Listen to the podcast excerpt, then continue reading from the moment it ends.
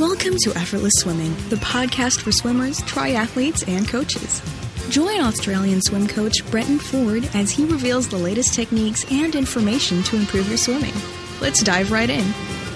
Welcome to the Effortless Swimming Podcast. My name is Brenton Ford, and this is part three of the truths about swimming. So, this is a three part series that we've recorded over the last couple of days about some of the things I've learned over the last few years when it comes to being a successful swimmer. And it doesn't mean becoming a world championship swimmer or breaking world records. It's whatever success in swimming means to you.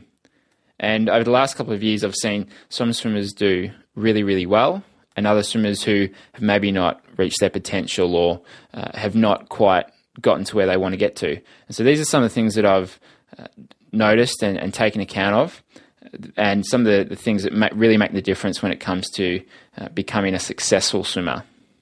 So, kicking off this part three episode of the Truths About Swimming is when you invest in your knowledge and experiences rather than things, that's when you get a much better return on investment or you get much more value for your money or your time. So, having the latest gear can be good, you want to have a wetsuit that's flexible around the shoulders and sits you in the right position. And you want to have the right training toys to use, like the right paddles and pull buoy. But what you really get a return on is when you invest in improving your knowledge of swimming. And that can be with technique, or it might be certain race strategies, or it could be different kinds of workouts uh, that, that work for you. Or it can be experiences like going on training camps or uh, going to do different sessions with different people and learning things that way. That's really where the, the value is, is in increasing your knowledge and getting a wide range of experiences so that when it comes to race day and you have different things happen to you, then you know how to deal with it. But having the latest gear is not, re- you know, is not really going to help you. It, it's going to help you somewhat with speed, but spend your time, spend your energy working towards investing in your knowledge and your experiences. The next one is find what works for you. So there's no one type of swimming style that works for everyone.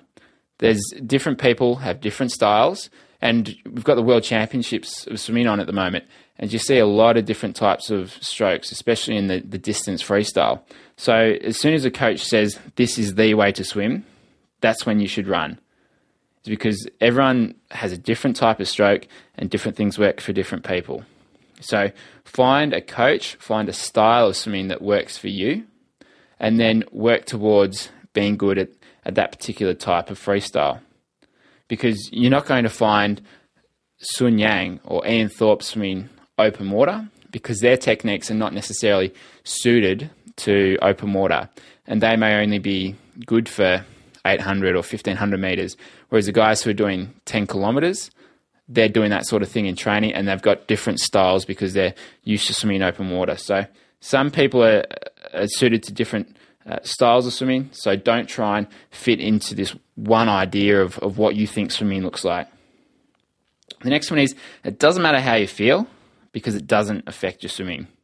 So I can't count the number of times that I've gotten in the water and I've jumped in and felt like absolute crap in warm up and then before a race. And I feel like I'm not going to have a good swim because I'm heavy, I'm tired, I'm fatigued. But when I do my warm up, I might still feel crap. But by the time the race comes around, it could be a, a PB. It might be the you know, one of the best races I've had. So it doesn't matter how you feel. It does. It doesn't affect your swimming. And same thing goes in training. If you feel like crap when you jump in, chances are that when, after you do five or six hundred meters of warm up, then you probably feel okay. It might just be that you feel heavy when you first get in. So don't get caught up in how you're feeling because most times it's not going to affect how you perform. And last of all is mindset is the master. So whatever you're thinking will normally play out.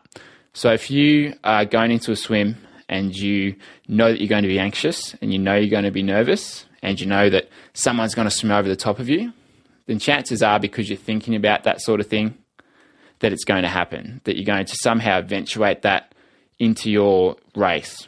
So if you can get a control over what you're thinking, then that is what is going to make the biggest difference to, to your swimming. I know when I've gone into races and I've thought I'm I haven't trained that much. Um, I'm just going to sit at the back here. Some guys will go past me, but I'll let that happen because I won't have the fitness to keep up. Then every time I've thought that, it's always played out.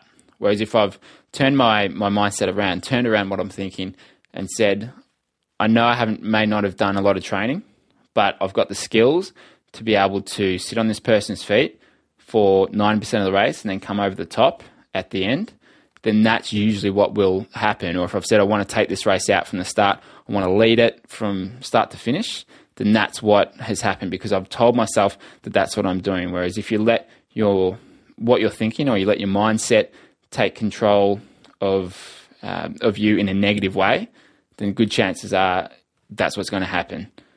So if you invest in your knowledge and experiences rather than things, then that's where the real value is. Find out what works for you. So not everyone has the same swimming stroke, not everyone has the same style. So find a type of swimming that works for you and don't try and fit the mold of what you think a swimmer should look like. And it doesn't matter how you feel. It doesn't it doesn't affect your swimming once you get into the race. So even if you feel like crap, that's okay. You can still swim fast even if you're not feeling good. And last of all, your mindset is what will really determine how you perform. So if you can control what you're thinking, then that's when you'll really start to perform well, even if you're not necessarily fit or prepared for a race. So it's all about what you're thinking. This has been three, the three part series on the truths about swimming. If you'd like to improve your swimming and get another perspective on your technique, get some workouts to follow, get some guidance when it comes to working towards a swimming or triathlon race, then check out the Effortless Swimming membership, where myself and some other coaches are in there on a daily basis doing video analysis, uh, answering questions, and helping you achieve your swimming or triathlon goals. So go to effortlessswimming.com and check out the Effortless Swimming membership. My name is Brenton Ford. Thank you for listening to this three part series. We'll see you soon in another podcast. Thanks for joining us on the Effortless Swimming Podcast. To get transcriptions, bonus videos, and to be the first to hear about new episodes, go to swimmingpodcast.com.